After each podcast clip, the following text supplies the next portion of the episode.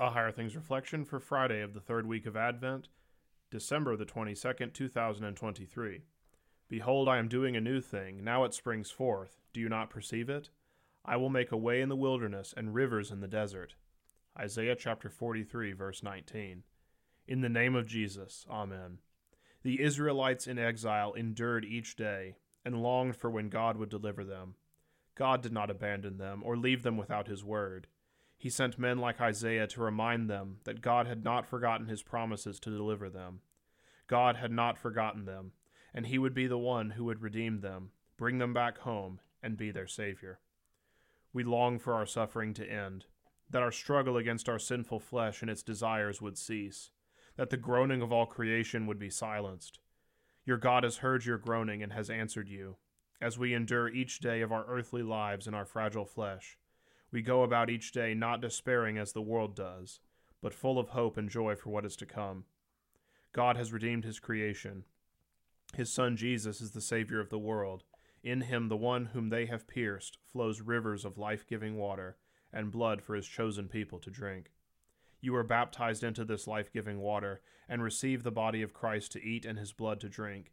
You are strengthened by this life giving meal getting up each day and remember that in your baptism you do not simply struggle against the world and your sinful flesh as a poor, miserable sinner, but as a baptized, redeemed child of God. These promises are for you and all believers in Christ. Behold, God has done a new thing in Christ Jesus, not just for Abraham's offspring, but for the whole world. In Christ your longing for home is ended, because in Christ you are redeemed and declared a witness of the resurrection.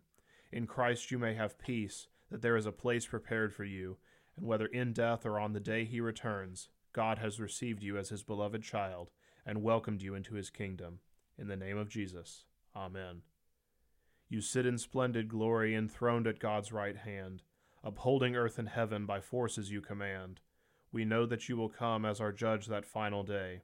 So help your servants you have redeemed by blood, we pray.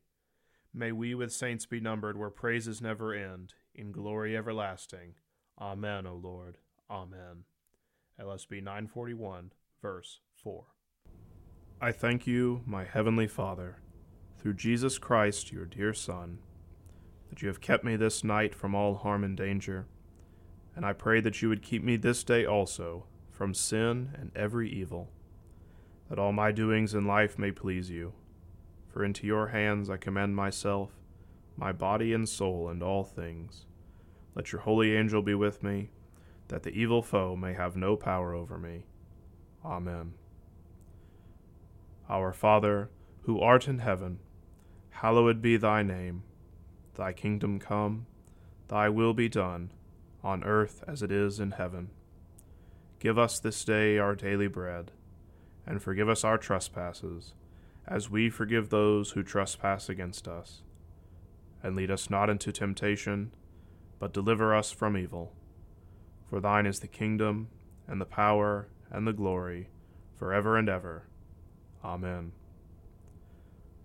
I believe in God, the Father Almighty, maker of heaven and earth, and in Jesus Christ, his only Son, our Lord, who was conceived by the Holy Spirit, born of the Virgin Mary, suffered under Pontius Pilate, was crucified, died, and was buried he descended into hell. The third day he rose again from the dead. He ascended into heaven, and sits at the right hand of God the Father Almighty. From thence he will come to judge the living and the dead. I believe in the Holy Spirit, the holy Christian Church, the communion of saints, the forgiveness of sins, the resurrection of the body, and the life everlasting. Amen.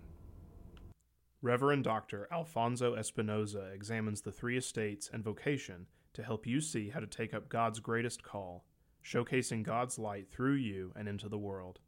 Faith that shines in the culture. Now available from Concordia Publishing House.